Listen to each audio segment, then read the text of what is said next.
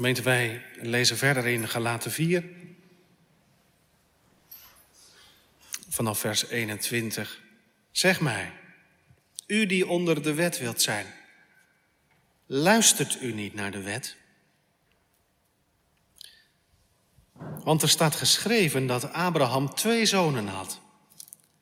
Eén van de slavin en één van de vrije. Maar hij die van de slavin was, is naar het vlees geboren. Hij echter die van de vrije was, door de belofte. Deze dingen hebben een zin en beeldige betekenis. Want deze vrouwen zijn of staan voor twee verbonden. Het ene dat van de berg Sinaï, dat kinderen voortbrengt voor de slavernij, dat is Hagar. Want deze Hagar is de berg Sinaï in Arabië en komt overeen met het huidige Jeruzalem dat met haar kinderen in slavernij is. Dus dat is het ene verbond. Maar het Jeruzalem dat boven is, is vrij. En dat is de moeder van ons allen. Want er staat geschreven, wees vrolijk, onvruchtbare, die niet baart. En barst los in gejuich en roep, u die geen barensnood kent. Want de kinderen van de eenzame zijn veel tolrijker dan die van haar die de man heeft. Wel nu, wij nu, broeders, zijn kinderen van de belofte, net als Isaac. Maar zoals destijds hij die naar het vlees geboren was, hem vervolgde die naar de geest geboren was, zo is het ook nu. Wat zegt de schrift echter? Jaag de slavin en haar zoon weg. Want de zoon van de slavin zal beslist niet erven met de zoon van de vrije. Daarom, broeders, wij zijn geen kinderen van de slavin, maar kinderen van de vrije. Sta dan vast in de vrijheid waarmee Christus ons vrijgemaakt heeft. En laat u niet weer met een juk van slavernij belasten. Tot zover. Gemeente van Christus, en jongelui, ik begin vanmiddag even bij jullie. Um, er wordt niet zo heel veel meer gelezen, laat ik me vertellen, maar weet je wat na de Bijbel een van de meest bekende boeken is, tenminste onder christenen. Meest gelezen, niet alleen in Nederland, maar overal.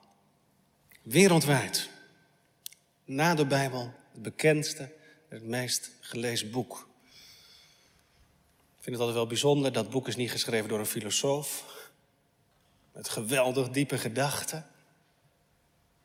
Maar het is geschreven door een ketellapper. En dat was heel eenvoudig iemand die langs de huizen ging. 17e eeuw. En die de pannen van de vrouwen weer oplapte. Zodat de vrouwen weer verder konden koken. Het is bekend en geliefd, gelezen door kinderen en ouderen. En ik heb het natuurlijk over dat hele bekende boek, De Christenreis.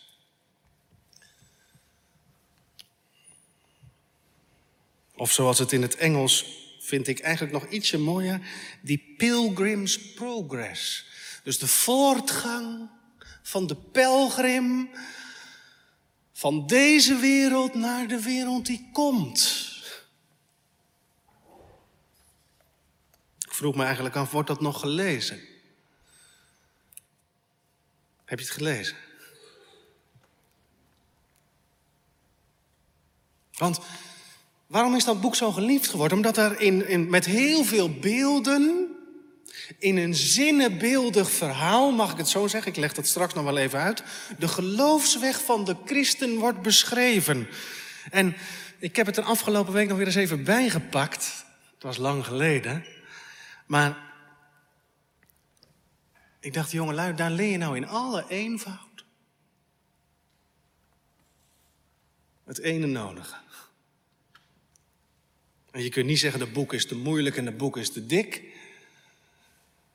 Daar leer je in alle eenvoud het ene nodige.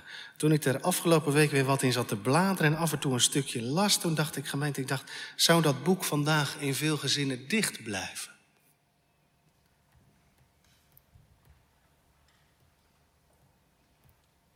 Of misschien niet eens zijn. En natuurlijk gaat het erom dat je de Bijbel hebt, maar. Ik denk die gedachten die daar verwoord worden, gemeente, die hebben generaties gestempeld. Want die hoofdpersoon, die christen, is een mens die ontdekt, heel eenvoudig, hè, dat hij niet kan sterven zoals hij geboren is. En, en daardoor gaat hij op zoek. Hij is een mens hè, die, die, die met de dood en met de eeuwigheid in zijn schoenen loopt. Ik moet sterven, maar ik kan niet sterven.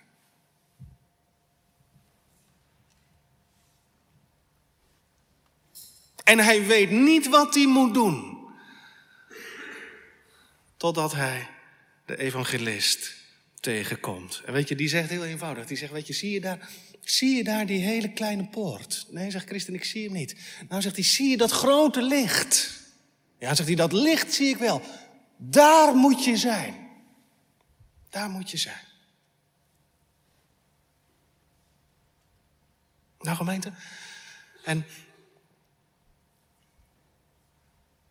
Nou, ik zeg het dan toch maar even. Ik zou eigenlijk best wel willen dat dat weer eens een beetje gelezen zal worden. Kun je voorlezen aan je kinderen? Volgens mij kun je kinderen alles voorlezen, toch? Een jongelui, als het je niet voorgelezen is, kun je het zelf eens lezen. Maar in hele eenvoudige beelden leer je daar, en dat trof mij, de ernst van het leven. En de noodzaak van de bekering. Heel persoonlijk. Je kunt niet sterven zoals je geboren bent. En in het boek leer je ook de ruimte die er is bij de Heer Jezus Christus. Sommige mensen zeggen dat boek dat klopt dogmatisch niet. Nou, dat zal best, gemeente. Dat zal best. Weet je wat ik zo mooi vind als die christenen, en dan stop ik er ook overal, maar als hij op pad gaat en hij is door die nauwe poort heen gegaan. Weet u wat dan het eerste is wat hij tegenkomt? Het kruis van Jezus Christus. Is wat? En ziende op dat kruis raakt hij die last van zijn zonde kwijt. Dat tuimelt van die heuvel af onderin in het lege graf van Christus. Prachtig toch? En dan vervolgt hij zijn weg. Nou, ik dacht, leestip voor de zomervakantie. Christenreis. En gemeente, dat boek en die schrijfstijl, want zo kom ik er natuurlijk bij, dat noemen we een allegorie. Er zijn er andere boeken. Ik heb nog meer leestips als u die wilt hebben en als u daarvan houdt. Maar het is een allegorie. Dat betekent de personen, de plaatsen en de gebeurtenissen die hebben een andere betekenis, een overdrachtelijke betekenis. Zinnenbeeldig. Dat deed de Heer Jezus ook. De kinderen kennen allemaal de gelijkenis van de zaaier. Dat lijkt er nog het meest op. Dan zegt de Heer Jezus, een deel van het zaad viel, uh, viel langs de weg, het andere viel op een steenachtige plaats, nog een deel viel tussen de doornen en een ander deel viel in een wel toebereide aarde. En dan gaat de Heer Jezus later uitleggen. En dan zegt hij, dat tussen de doornen, dat zijn de mensen die, die druk zijn in het leven. En dat langs, die, in die, in, langs de weg, dat, dat wordt weggepikt door de vogels van de hemels, het zaad van het woord. Dus de Heer Jezus deed dat ook.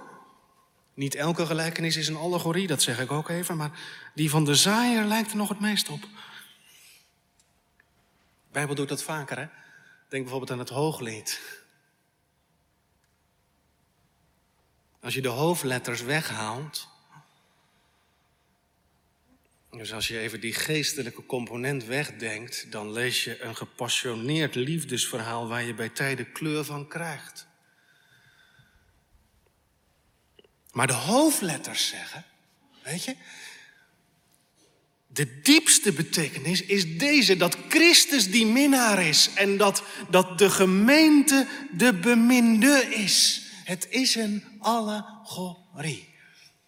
Een zinnebeeldige geschiedenis. En ik vind het zo bijzonder, de apostel Paulus die sluit daar zijn betoog uh, aan de Galaten mee af. Tenminste, als hij de overgang maakt naar het leven. Een zinnenbeeldige vertelling. Gemeente, soms moet dat even, hè? Om er een beetje lucht in te krijgen. Wat wel heel belangrijk is, is dat Paulus daarmee afsluit. Hè? De Reformatie heeft dat weer opnieuw ontdekt en zei: Weet je, je kunt de christelijke leer. Dat is heel belangrijk dat u dat even weet. Je kunt de christelijke leer alleen funderen op een letterlijke lezing van de Bijbel. En daarom Daarom waren de reformatoren ook zo terughoudend om te preken over het hooglied, over openbaring. Je zoekt vergeefs. Want dan moesten ze wel die vergeestelijkende stap gaan doen. En ze zeiden juist, nee, we moeten terug naar de letterlijke lezing van het woord. Daar vind je de leer. En als je dat eerst gezegd hebt, kijk, dan mag je met voorbeelden komen. Nou, zo doet Paulus dat ook. Hij heeft al heel veel gezegd over de rechtvaardiging van de goddelozen door het geloof alleen. En nu zegt hij,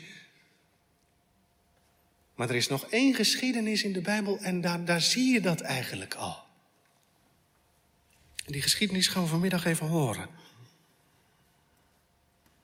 Gemeente, u weet inmiddels wat het geding was in Galatië, hè? Ik word niet moe om het te herhalen. Voor mezelf en voor u. Het evangelie zegt wie Jezus heeft, die heeft genoeg. Dat is alles. Of in de woorden van Johannes, wie de zoon heeft, die heeft het leven. Wie de zoon niet heeft, die heeft het leven niet. Punt uit. Toch?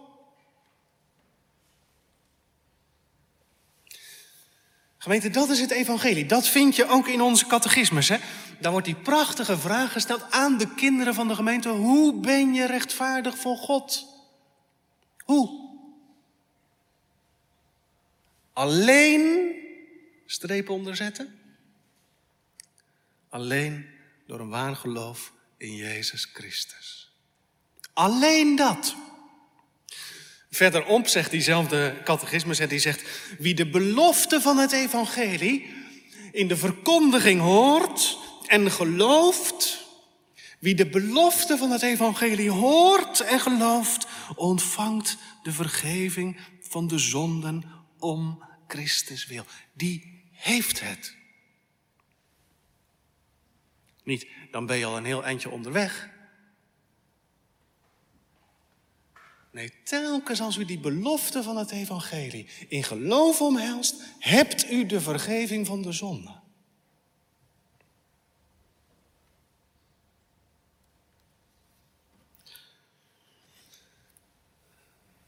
Nou gemeente, toen we dat net zongen, toen dacht ik van, hebt u dat ook wel eens dat als je dat hoort, dat je denkt, toen scheen het ons een blijde droom te zijn. En je denkt, dat kan toch niet waar zijn? Alleen genade, door het geloof ontvangen, om Christus wil. Gemeente, ik denk wel eens, genade is zo aanstootgevend dat je de neiging krijgt om erbij vandaan te lopen. Zeg, weet je, dat kan niet waar zijn. En zulke geesten zijn er ook altijd. En daarom moet je op je hoede zijn. Dat gebeurt daar ook in Galatië. Hè? En dat gebeurt in elke tijd en in iedere gemeente. Daar lopen de geesten rond die precies dit evangelie verdraaien.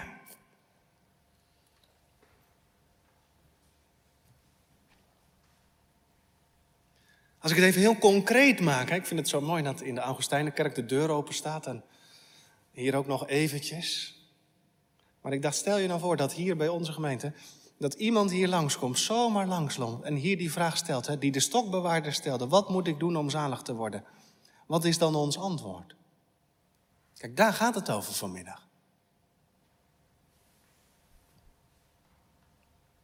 Zegt u dan, joh, ja, we hebben hier een geweldige vrouwenvereniging en daar zou u ook eens naartoe moeten komen?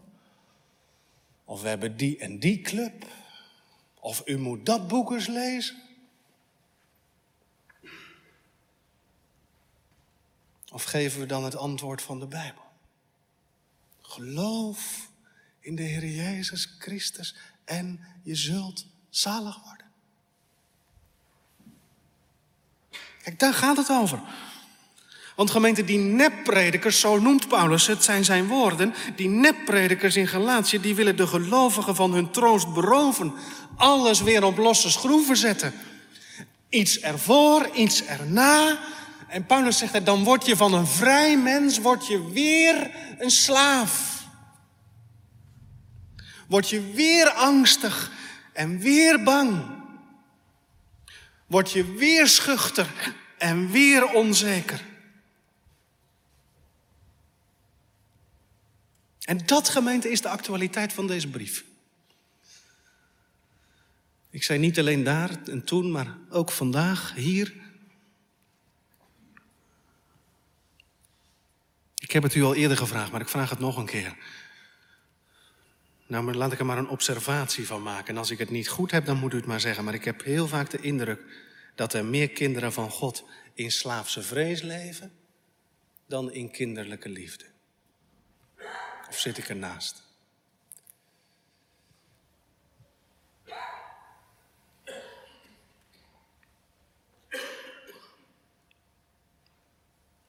Meer als een slaaf leven dan als een kind.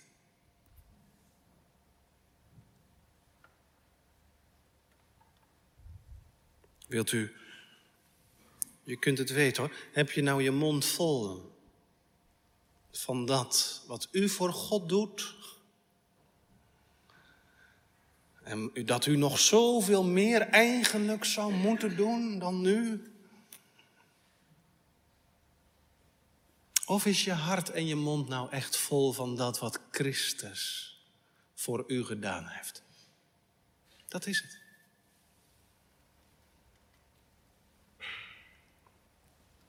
Want Paulus zegt dat is nou precies het punt van die oude geschiedenis waarover het gaat. Hij komt weer bij Abraham. Ik heb al gezegd toen het de eerste keer daarover ging, waarschijnlijk komt dat hè, doordat de, de, de tegenstanders van de apostel continu met het voorbeeld van Abraham kwamen. Als het ging om de besnijdenis, als het ging om de rechtvaardiging. Maar dus ook als het gaat om het onderhouden van de wet.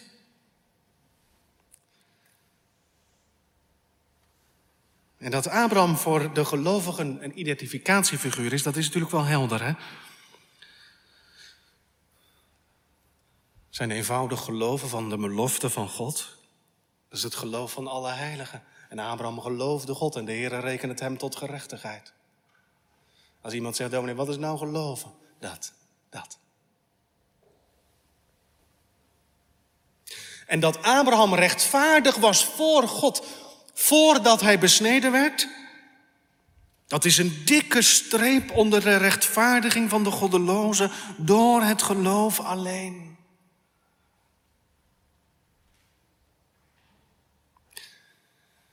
Maar Paulus, die, ik, ik denk dat ik een beetje weet hoe dat gaat, gemeente. Hij is er zo mee bezig met die gelaten. En hij is zo bezig met het leven van Abraham. En dan al lezen, dan valt hem iets anders op.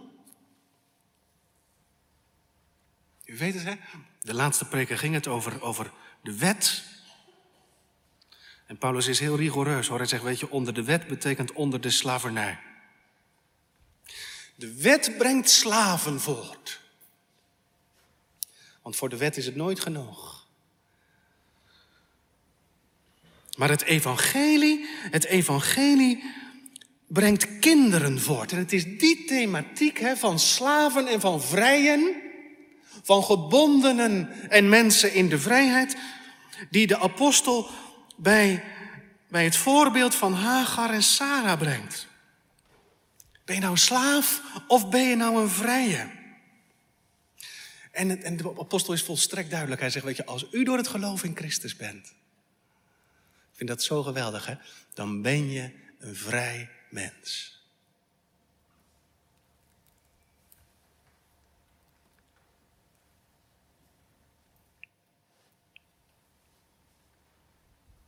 Isan, dat is eigenlijk de kern van de preek van vanmiddag. De vergeving van de zonde en mijn aanneming door God tot zijn kind de vergeving van de zonde en de aanneming tot kinderen, maakt mij een vrij mens. Christus, we hebben dat gelezen in hoofdstuk 5, vers 1. Christus heeft mij vrijgemaakt.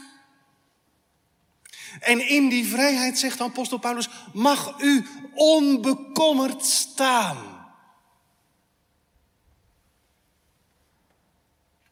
Het is zo'n prachtig lied hè, dat zegt, opdat wij door u verheven als verlosten zouden leven. Zo is het christelijke leven bedoeld.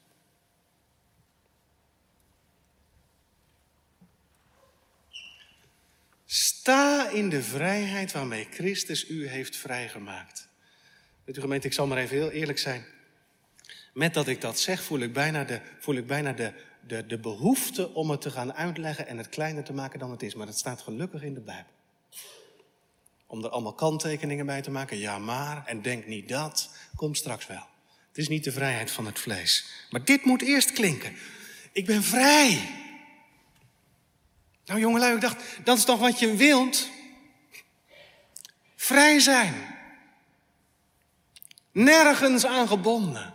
Het evangelie zegt, geloof in de Heer Jezus Christus en je bent een vrij man en een vrije vrouw. Vrij in je geweten. Dat bedoelt de Bijbel daar vooral mee. Vrij in je geweten. Dat is heel belangrijk. Er is dus niks meer wat tussen de Heer en mij in kan staan. Nooit meer. Definitief bedoel ik dan, hè? Mijn schuld is verzoend. Mijn zonden zijn vergeven. De wet van God is door Christus vervuld. Jezus is naar het woord van 1 Korinthe 1, vers 30. Jezus is mijn rechtvaardigheid voor God. Jezus is mijn heiligheid voor God. En Jezus is mijn volkomen verlossing. Mag ik het heel eenvoudig zeggen, gemeente?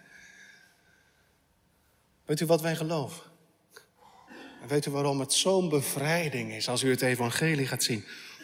Dan mag je leren, weet je, er hoeft nou niks meer gedaan te worden. Niks. Om het goed te krijgen met God.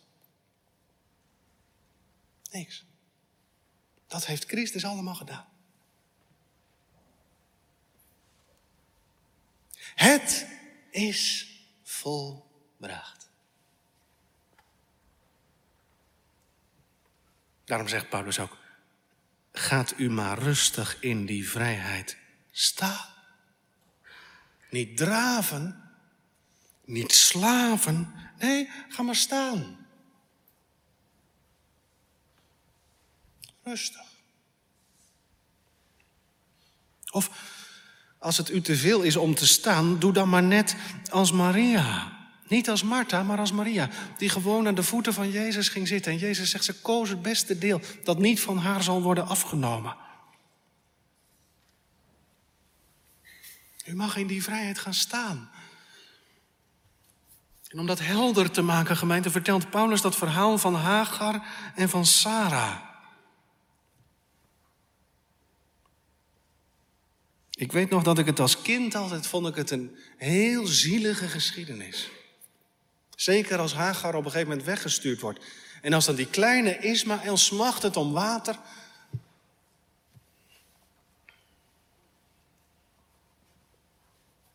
Ik denk dat de kinderen het wel kennen, hè?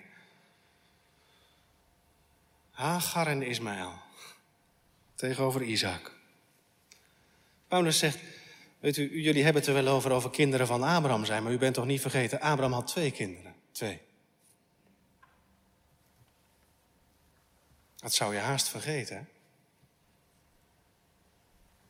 In die tent van Sarah speelden twee kinderen, Ismaël en Isaac. Allebei misschien dezelfde krullenbol, allebei hetzelfde broekje en shirtje, maar met een heel groot verschil. Het is alsof Abraham wil zeggen, of alsof Paulus wil zeggen, Abraham kan je vader wel zijn. Maar het is ook nog eens de vraag, wie is geestelijk gezien je moeder? Dat is een mooie vraag. Uit wie ben je geboren? Want inderdaad, Ismaël was een zoon van Abraham. Hij was, zegt vers 23, een zoon van Abraham naar het vlees geboren. Iets verderop wordt dan gezegd, en Isaac is uit de geest geboren. Dus dat zet Paulus tegenover elkaar. Naar het vlees en uit de geest. Naar het vlees betekent heel eenvoudig menselijk. U weet hoe het ging, hè? De Heer was met zijn belofte in het leven van Abraham en Sarah gekomen dat ze een zoon zouden krijgen. En van de week werd ik weer overweldigd door die geschiedenis. Hè? Het is zo menselijk. Want Abraham en Sarah die gaan aan het rekenen met de belofte van God. Herkent u dat?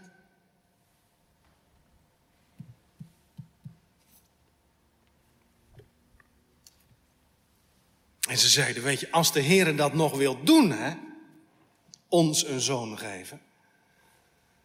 Ja, dat kun je eigenlijk niet aan de Heer overlaten, want hij wacht veel te lang. Dan moeten we hem een handje helpen.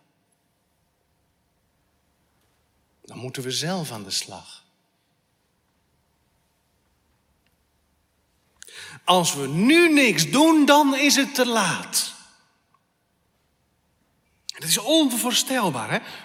Er zit ook iets van zelfopoffering in. Als Sarah dan zegt tegen Abraham, weet je, neem dan Hagar maar en laat haar dan de moeder zijn van jouw kind. Nou, dat is niet niks. En dat noemt de Bijbel naar het vlees. Bedacht in het hart en in de gedachten van Sarah en Abraham. En dan later, even later, komt de Heer daarop terug. En dan komt hij weer bij die oude belofte dat Abraham een nageslacht zal hebben. En dan zegt Abraham, ja, maar ik heb er al één. Nee, zegt de Heer. Nee, niet uit Hagar, maar uit Sarah. U weet het wel, hè? Dat is die geschiedenis waarin Sarah hardop lacht. Nou, het is nog te begrijpen ook. Moet je het even voor je zien. Sarah 90 en Abraham 100. Sarah schiet gewoon in de lach. Ze zegt het letterlijk, hè? ze zegt, zal mij nog wellust geschieden? Zal daar het spel van de liefde nog zijn, 90 en 100 jaar oud?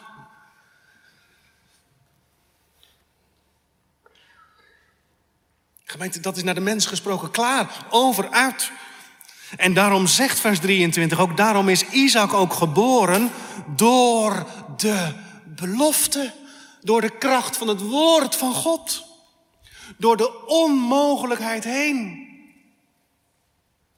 Toen Abraham en Sarah uitgeredeneerd waren en uitgerekend waren, toen kon de Heer laten zien dat woord wat laatst ook in de prediking centraal stond en wat ook al klinkt in Genesis, zal mij iets te wonderlijk zijn. Mooi?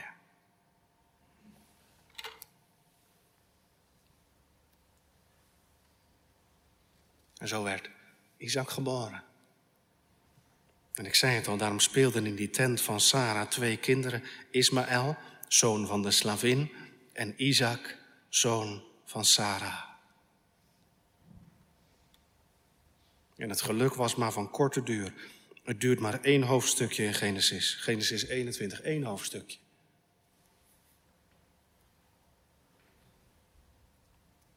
En dan is het hommeles. U weet het misschien, Ismaël lacht Isaac uit. En dan gaat Sarah naar Abraham toe en die zegt, jaagt die, hè, jaagt die dienstmaagd weg met haar zoon. Hij zal met mijn zoon niet erven. Abraham boos op Sarah, kun je niet maken. Maar dan komt de stem van God en die zegt, doe maar wat Sarah heeft gezegd. Want inderdaad, de lijn van mijn verbond loopt over Isaac. Isaac is die erfgenaam. Jaag haar weg.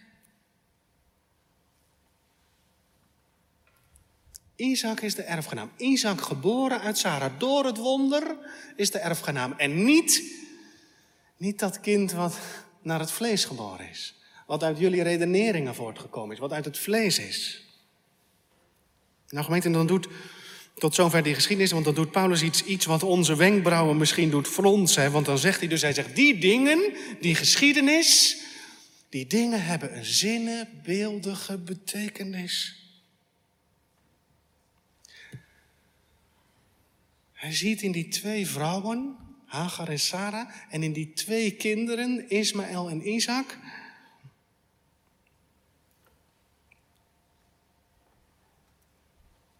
een beeld van genade en van werken. Waarbij Ismaël staat hè, voor dat wat, wat het vlees kan bereiken. En Isaac staat voor dat wat God door zijn geest doet. Deze dingen hebben een zinnebeeldige betekenis. Nou gemeente, ik stel maar even die vraag. Weet je, mag je de Bijbel nou zo lezen? We noemen dat in de volksmond vaak vergeestelijk kunnen. Hè? Moet je nog mee uitkijken ook. Maar ik laat het u even zien. Paulus zegt niet van ja, weet je. Als je nou heel goed leest, dan de diepste laag van die geschiedenis, die vertel ik jullie. Dat zegt hij niet. Hij laat heel die geschiedenis staan. Zo is het ook gebeurd. Je mag die geschiedenis ook op zichzelf lezen. Maar hij zegt, die, dat element hè, van dat Ismaël geboren werd uit een slavin en Isaac geboren werd uit een vrije, dat is een beeld van het evangelie. Dat is een beeld van wat de werken kunnen en wat de genade kan. Veel verder gaat hij ook niet.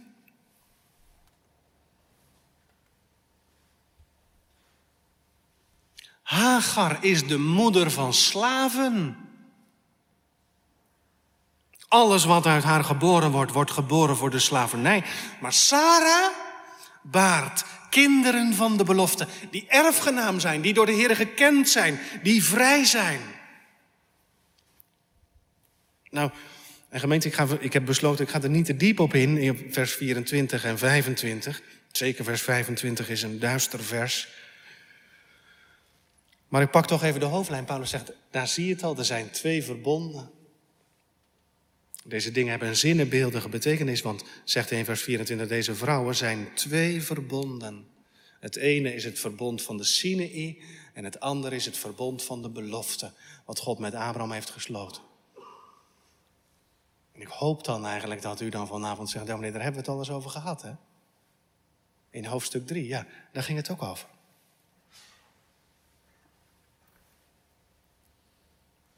Ik ga er niet te diep op in, gemeente. Ik onderstreep vanavond alleen dit. Let erop dat de apostel die twee verbonden helder onderscheidt. Het verbond dat God sloot met Abraham aan de ene kant. En later het Sinaïtisch verbond onder Mozes met de wet. Kijk, misschien is hier iemand die dat nog zegt. Die zegt, ja, dan weet u, u kunt er wel over preken en u vindt het misschien allemaal heel belangrijk. Maar wat moet ik daarmee? Nou, gemeente, ik durf te zeggen, dit is de ruggengraat van de Heilige Schrift. Dit is die lijn die van Genesis tot openbaring door de Bijbel loopt. Sommige mensen vegen het allemaal op één hoop. Hè. Die zeggen, ja weet je, het is allemaal één en hetzelfde. één verbond, één doorgaande lijn. In wezen één en hetzelfde. Maar kijk nou eens hier. Paulus zegt, het is niet één. Het is twee. Twee verbonden. Het verbond van de wet en het verbond van de genade. Ene brengt slaven voort. Dat is ook heel, heel, heel, heel goed te begrijpen. Dat Sinaïtisch verbond, gemeente, dat is volstrekt voorwaardelijk. Wordt vaak overheen gelezen. Maar de zegen, hè, u kunt het lezen in Exodus 19, de zegen werd aan Israël beloofd, zeker. Maar alleen op voorwaarde van een absolute gehoorzaamheid aan God. Als u naastig, dan zal ik. Weet u waar dat verbond op uitgelopen is, gemeente? Op de ballingschap. In het oordeel. Daar liep het op uit. Dat had de Heer al voorzegd toen hij dat verbond aangekondigd had. Dat bracht Israël in het oordeel. En het verbond met Abraham, dat was niet alleen eerder, zegt apostel Paulus, maar het was ook genadig, onvoorwaardelijk. Gemeente, telkens hoor je de Heer daar zeggen, ik zal. Ik zal. Alles is geschenk en genade. Paulus zegt, je zag het al bij Ismaël en bij Isaac. Je zag het al bij Hagar en bij Sarah. Hagar staat voor de werken, Sarah voor de genade. Hagar kon het zelf. Die had allemaal vermogens, vruchtbaarheid, niet te oud. En Sarah kon niks. Onvruchtbaar.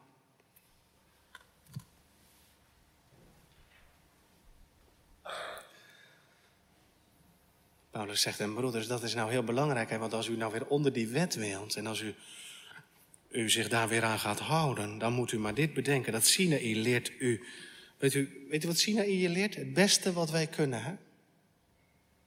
is jezelf onder het oordeel en in de eeuwige ondergang zondigen. Dat is wat wij kunnen als mensen. Dan zeg ik het heel eenvoudig, gemeente. Je doodzondigen. Dat laat de wet zien. De wet zegt, u zult niet en we doen het toch. Met oordeel van God waardig maken. En ik dacht, gemeente, als je dat gezien hebt, hè, dat is wat ik kan. Weet u, daar wordt het evangelie van genade zonder de werken muziek in je oren. Als de Heer naar je toe komt hè, in je onmogelijkheid. Ik kan het niet, ik heb het niet, ik wil het niet. Ik zal het ook niet dat daar de Heere komt met zijn belofte, ik zal.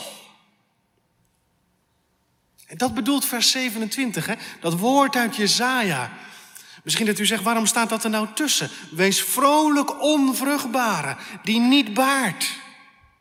Wie is die onvruchtbare? Dat is Israël in de ballingschap. Dat is Israël uitgewerkt, dat is Israël onder het oordeel.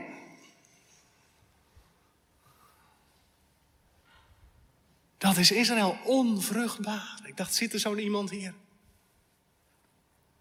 Die in geestelijk opzicht onvruchtbaar is. Die zegt, Dominic, ik hoor allemaal mensen om me heen. Die kunnen dit en die, die zullen dat.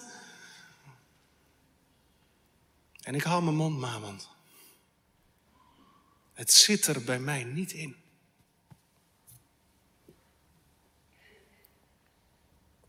Het allerbeste wat eruit komt daar loopt, de, daar, daar, daar loopt de stroom van de zonde nog doorheen. Onvruchtbaar.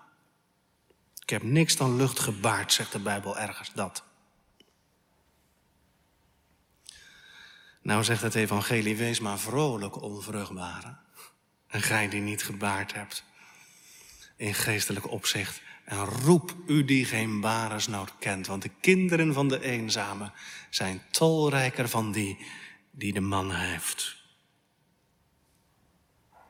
Jezus die neemt in, in het evangelie die geschiedenis op. Als hij met zijn discipelen bij een vijgenboom komt.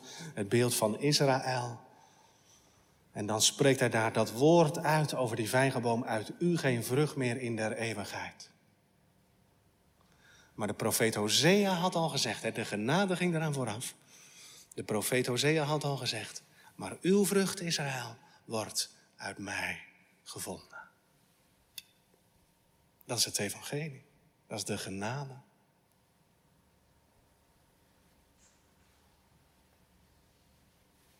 En de apostel Paulus zegt, weet u, u bent niet, u bent geen slavenkinderen. Maar u gelaten, u gelovigen in Jezus Christus, u bent belofte kinderen. U, weet u wie uw moeder is? Nou, dat vind ik wel mooi. Paulus zegt niet dan van, hij zegt, Hagar is het ene verbond. En dan zou je verwachten dat hij zou zeggen, Sarah is het andere verbond. Maar dat staat er niet. Hè? Hij zegt, wie is nou die andere moeder? Die andere moeder, dat is de hemel. Dat is de hemel. Dat is de geest van Christus. Weet u, dat zijn, weet u, alle gelovigen, ik hoop dat u dat van harte beleidt. Hè? Alle gelovigen zijn kinderen van het wonder, toch? Dat u zegt, weet u, of, zegt u nou, het lag, lag wel voor de hand dat ik erbij zou gaan horen. Dat dat harde hart van mij gebroken zou worden. Dat ik zou knielen voor de Heer Jezus. Lag dat voor de hand bij u? Ik denk dat de meesten toch zeggen, weet je, het is een godswonder. Dat is nou door de Heer gedaan. Dat komt uit de hemel. Een geboorte, zegt Jezus, van boven. Opnieuw. Paulus zegt, dat is onze moeder. Daar staat onze wieg. Niet in dat wat wij gedaan hebben, niet in dat wat wij berekend hebben. Niet uit Hagar, maar uit de hemel. Uit de belofte van God, door de kracht van het woord en door de Heilige Geest. Nou, zegt Paulus, dat is aan de hand bij jullie. Hij zegt, jullie zijn kinderen van de vrije, jullie zijn kinderen van de belofte, maar nu komen de slaven erbij en ze willen jullie ook slaaf maken. Weet je wat Paulus zegt? Wat moet je daar nou mee, hè, gemeente? Wat moet je daar nou mee? Met een prediking die, die de kinderen van God berooft van hun vrijheid.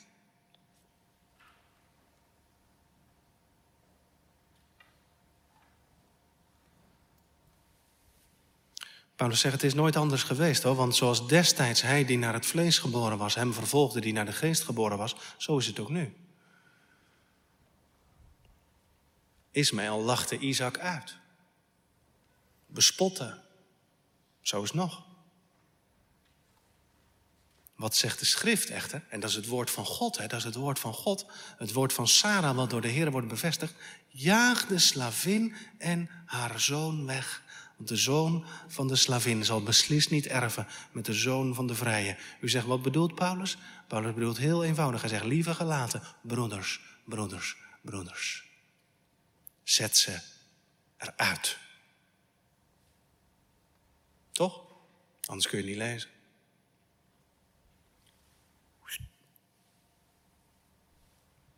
Wegwijzen.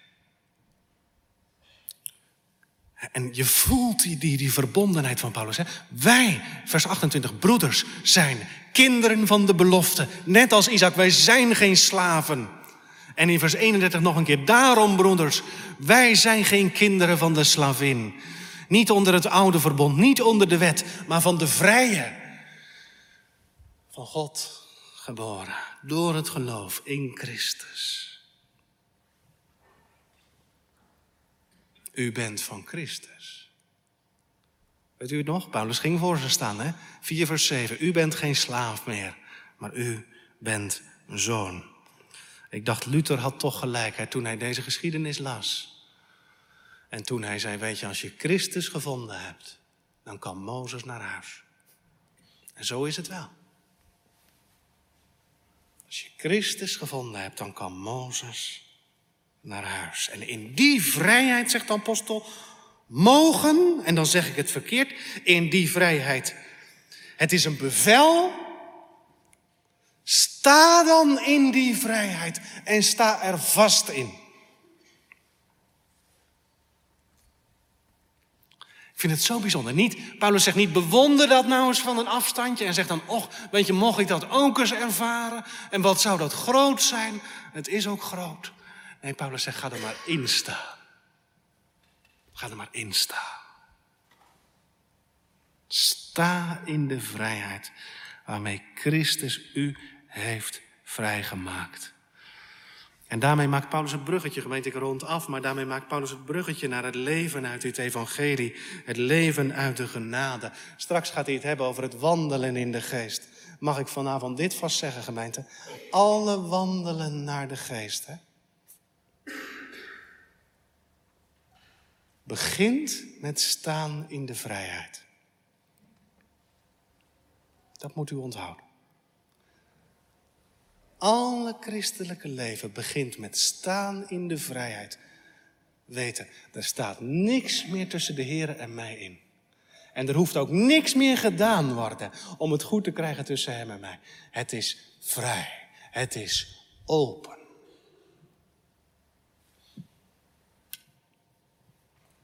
En daarom is het nieuwe leven, gemeente, ook geen slavernij, maar kinderleven. Tuurlijk. Hè? En daar, daar, daar is gehoorzaamheid, kinderlijke gehoorzaamheid. Gaan we het allemaal over hebben. Maar ik zeg nu dit, hè. Alle wandelen door de geest begint met vaststaan in de vrijheid waarmee Christus u heeft vrijgemaakt. Eén ding, gemeente.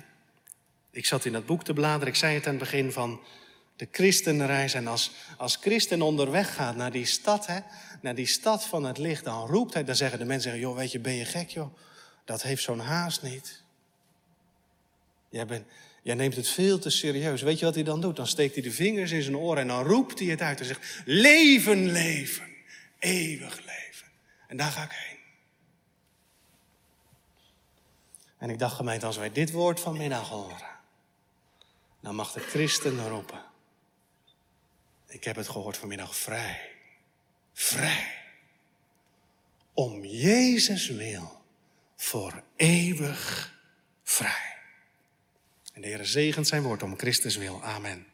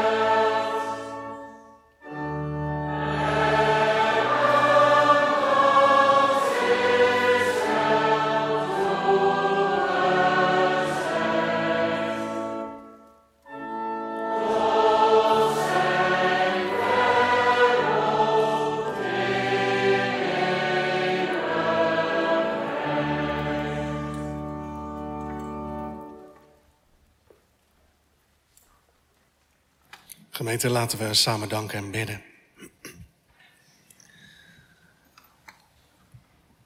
Heren, wij danken u voor de wijsheid van uw woord. En dat dit de boodschap was, heren, die u toen en daar liet klinken, te midden van alle verwarring.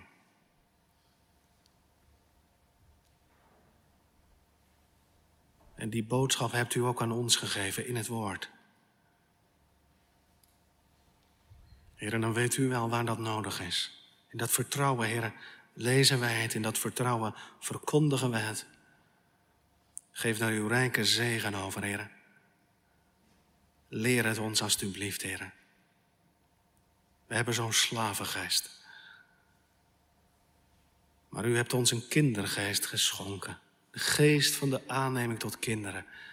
Om niet meer te vrezen. Leer het ons, heren, om te staan in die vrijheid waarmee u ons, Heer Jezus, hebt vrijgemaakt. Heere, bewaar uw woord en zegen het voor ieder van ons. We bidden voor elkaar, heren. Als we de nieuwe week ingaan. We danken voor wat u hebt gegeven. We danken, heren, voor het woord van vanmorgen. We danken voor het woord van vanmiddag. Geef dat we het samen mogen meedragen als een grote schat. Zegent u ons, Heer. U weet wat ons wacht als we aan het werk gaan. Zegent u ons daarin als we rust hebben, vakantie. Laat het ons goed doen dat we mogen opademen. We leggen de gemeente in uw hand, Heer. Ze is van u. Door u geroepen, door u bewaard. Heer, we bidden ook om uw zegen als we als dienaren van het woord even afstand nemen, rust nemen. Laat het ons goed doen, Heer, voor ons, voor onze gezinnen. We danken u, Heer, voor wat u ons in hen hebt gegeven. Onze vrouw, onze kinderen, die zo vaak alles opzij zetten. Heer, zegent u hen daar dubbel voor. En geef, Heer, dat onze gezamenlijke dienst, ook hier in Dordrecht, zal zijn tot een eeuwige zegen, tot opbouw van uw gemeente.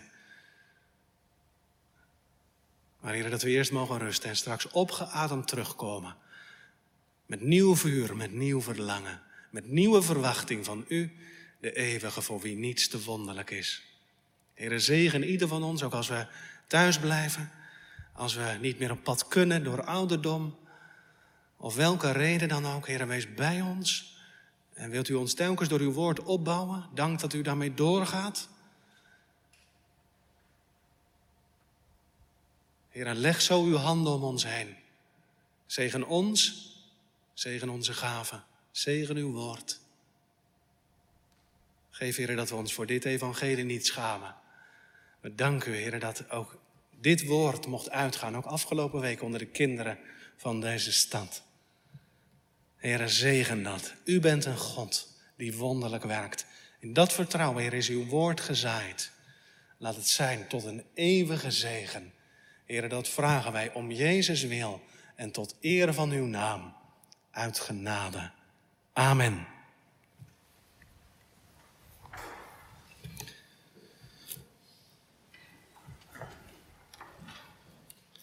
Gemeente, we gaan samen zingen uit Psalm 150. Ik werd op die gedachte gebracht omdat Paulus zegt hè, dat genadeverbond, dat komt uit de hemel. Het Jeruzalem dat boven is. En dat is niet alleen, hè, dat, dat is niet alleen de kerk die al zalig is, die triomfeert. Maar het is die ene kerk, hè, strijdend en triomferend. En die kom je ook tegen in Psalm 150. Hè. Wij loven hem voor zo menig blijk van zijn heerlijk koninkrijk voor zijn troon. Dat gebeurt ook vanavond in de hemel door duizenden van engelen en hen die zalig zijn. En hier beneden ook door ons. 150 vers 1. Met die woorden gaan we de zondag uit en de week verder in. Amen.